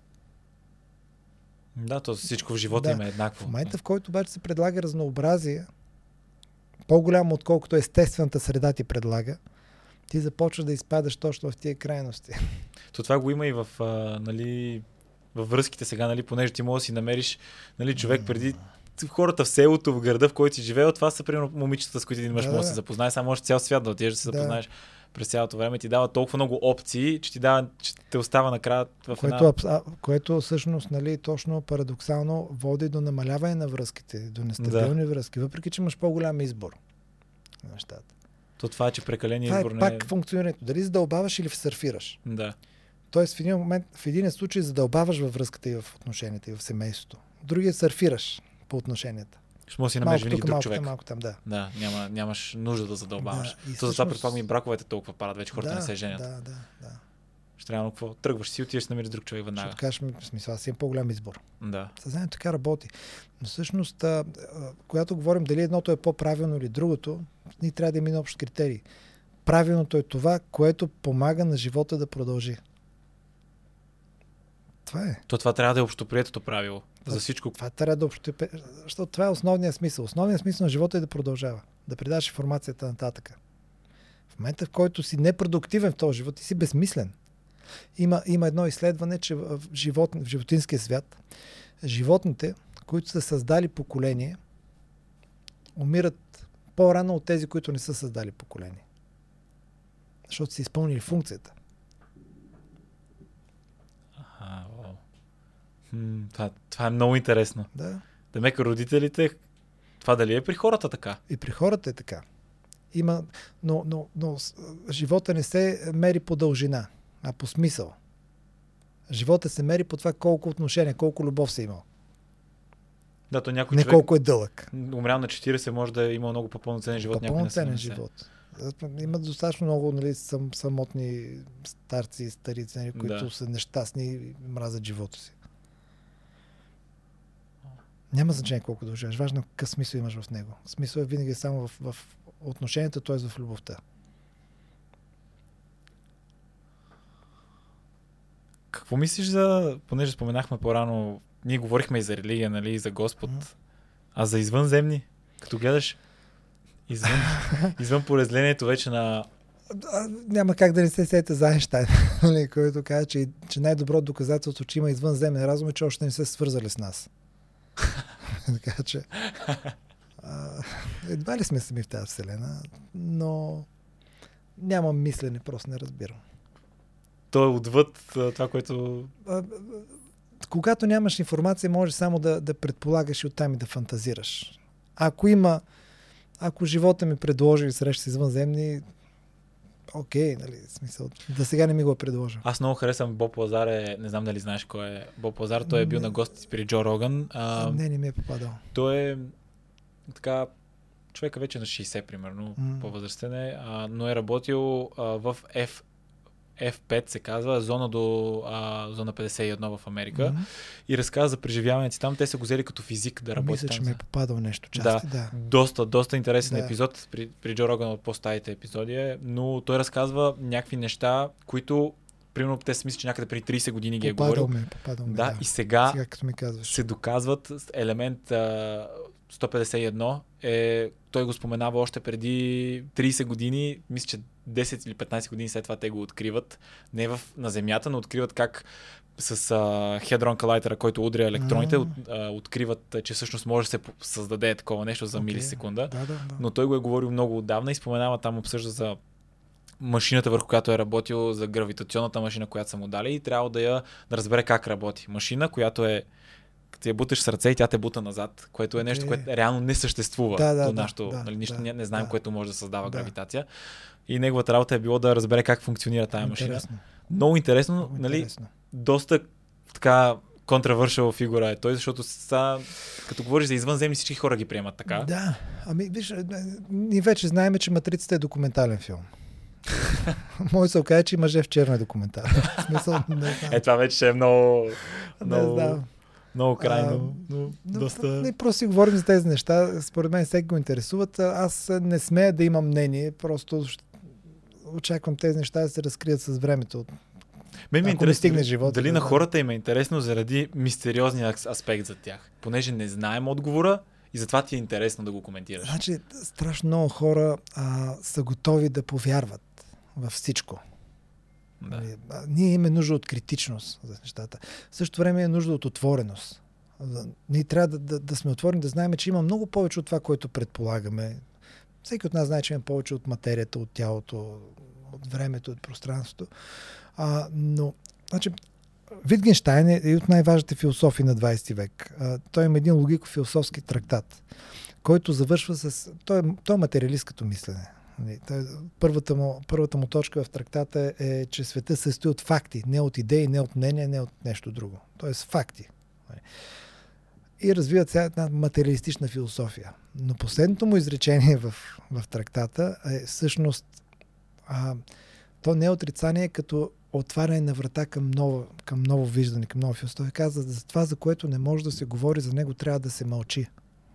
Защото ние знаеме, че има нещо повече от триизмерното, нещо повече от времето, пространството, тази земя, извънземните и така нататък. Но ние, понеже нямаме сетивата, нямаме информацията, ако ние започнем да говорим за него, ние ще започнем да се измисляме, ще почнем да проектираме, ще почнем да фантазираме, излизаме неща, ще почнем да вярваме, излизаме да, от реалността да. и създаваме концепции, които са много далече от това, което трябва. Така че достатъчно е да, да приемем, че има нещо повече от нас, без да се опитваме да го обясниме. Това е моят подход и виждане. И в такъв смисъл човек трябва да бъде отворен към това, което не може да бъде обяснено, да приема, че го има, но това, което може да бъде обяснено, да му търси обяснението. Mm-hmm. Абе, то е тук малко тънка граница. Как, знаеш кое, как знаем кое може да бъде обяснено? Ние, ние, ние функционираме в три зони. В познато, непознато и непознаваемото. Познато е това, което знаеме. Непознато е това, което не знаеме, но може да си го обясниме. Наука и така нататък. Да. Има и зона непознаваемото. Както да кажем, че четириизмерното пространство. Примерно. Или квантовото. Да. Не мога да го обясним, само знаем, че го има. На базата обаче на това, че знаеме, че го има, страшно много хора си позволяват да създават а, концепции, които се превръщат в култове, в а, някакви псевдоучения, псевдорелигии. И така, защото най-лесно се влияе емоционално на хората. Хората искат да вярват и трябва да им дадеш форма, в която да повярват. Орон Хъбърт, писател фантаст, нали, от там средно, средно 50-те години, 40-50-те години на 20 век. Нали. Той е графоман, толкова много романи никой не е писал. А, такива фантастични, но той е създател на синтологията. Синтологическата църква, нали. Знаеш, секта, една от най-мощните секти. Не? Той казва, ако искаш да станеш милионер, направи си бизнес. Ако искаш да станеш милиардер, направи си религия. И той това прави. Синтологията църква. Тоест хората много по-лесно се продават идеи, отколкото предмети. Вярването в нещо. Вярването в нещо. Mm-hmm. И затова е много важно човек да внимава в какво вярва. Нашите вярвания ни ръководят. Те ни ги изграждат като човек като цяло. Това, което да, вярваш, да. това те прави теб. Точно така е. Винаги хората са имали нужда от религия. Дали по-примитивни, дали по-съвремени. Не, то винаги е имало под някаква имало, форма. Да. Нали, хората винаги са вярвали в нещо. Примитивни, да, да. Няма значение. В духове, в, в, в слънцето, в, слънцето да. В, да, в водата, във всичко. А, така че а, това няма да изчезне и затова трябва да бъдем внимателни. Трябва да, да внимаваме как в момента, да кажем, поради това, че информацията е навсякъде и тя е глобална ли вече, същ... информацията е също като интернет е отделна същност, която съществува въпреки нас. Нали? И тя създава много, много такива как да кажа, процеси. А, да кажем, един християнин знае, нали, основите на християнството. Мисюлмани на мисюлманството, юдаизма, будизма, нали, всички тия най-големи религии, някои по-малки, без значение. Значи в момента, заради това, че, че информацията по този начин функционира и съществува навсякъде, има фюжън от всякакви без религии, които една друга се противоречат и се мачкат, да кажем. В момента а, фюжен, християнство с прераждания, с енергийни точки, с таури, с чакри, с всякакви такива работи. И човек се обърква, той не знае кога, какво, какво да вярва. Според мен вярваните също трябва да се поддържат чисти. Тъй като иначе влизаш в тази неопределеност на джендърството. Т.е. как кажа, Аз нямаш граници. Да, вече когато щупиш връзката с това, което всъщност реалността с напълната откритост към... Смя, смятам така, смятам, че колкото е по-сложна една същност, една реалност, толкова повече трябва да упростяваш за да можеш да се справиш с нея. Той Айнштайн го е казал, и трябва, ако не можеш да си обясниш а, знанията в, на, на, чет, на четвъртокласник, значи нищо не знаеш. Да. Тоест, моето мисля така, сложните хора упростяват, простите хора осложняват нещата. Така че Да. човек трябва да има стремеж към упростяване. Тоест да имаш, когато говорим за религия, да имаш правила, които са, можеш да ги следваш, които са, са близки до ежедневие, до живота, до отношенията. Можеш ли да ги следваш тогава нали, те са приложими. Правят живота, ако правят твоя живот, твоето здраве, твоите отношения с семейство, твоите отношения с а, хората, с които работиш, твоите отношения с съседите, а, ако запазват общността ти, отечеството, ако щеш, а, тогава те са правилни. Ако разрушават отношенията от най-близкото нали, до най-глобалното, те са вредни. То това което спомена, нали, за да продължава живота да съществува, то семейството Това е да е част градивно. от цялото, да. Семейството е най-важното нещо. То, то е ключа, за да Семейството може е да отгледаме нещо, поколенията. Да, да. Да. Много се радвам, че се, че покваре поканата да дойдеш на подкаст и тук съм Благодаря ти ти. подготвил един подарък, подаряваме винаги Окей. книга, не знам дали си я чел, надявам се да А, не си я чел. не, не съм е Аз съм чел. голям фен на... Това е Анди Андрюс и е... Проницателят. Проницателят се казва книгата. Благодаря Много е интересна. Не е на изключително високо ниво написана, но е доста... Фи- Филип Трифонов. Това не Филип. А, а не. Не, а, си, превод. Ще Абе. препрочитам тази книга. Фи- Филип А, Трифонов, Бог да го прости, познавахме се. Ага. Да, и той беше от най-прекрасните хора. Така че благодаря. Много се, Благодаря. много се радвам, значи. Окей. Благодаря на всички и ще видим следващия епизод.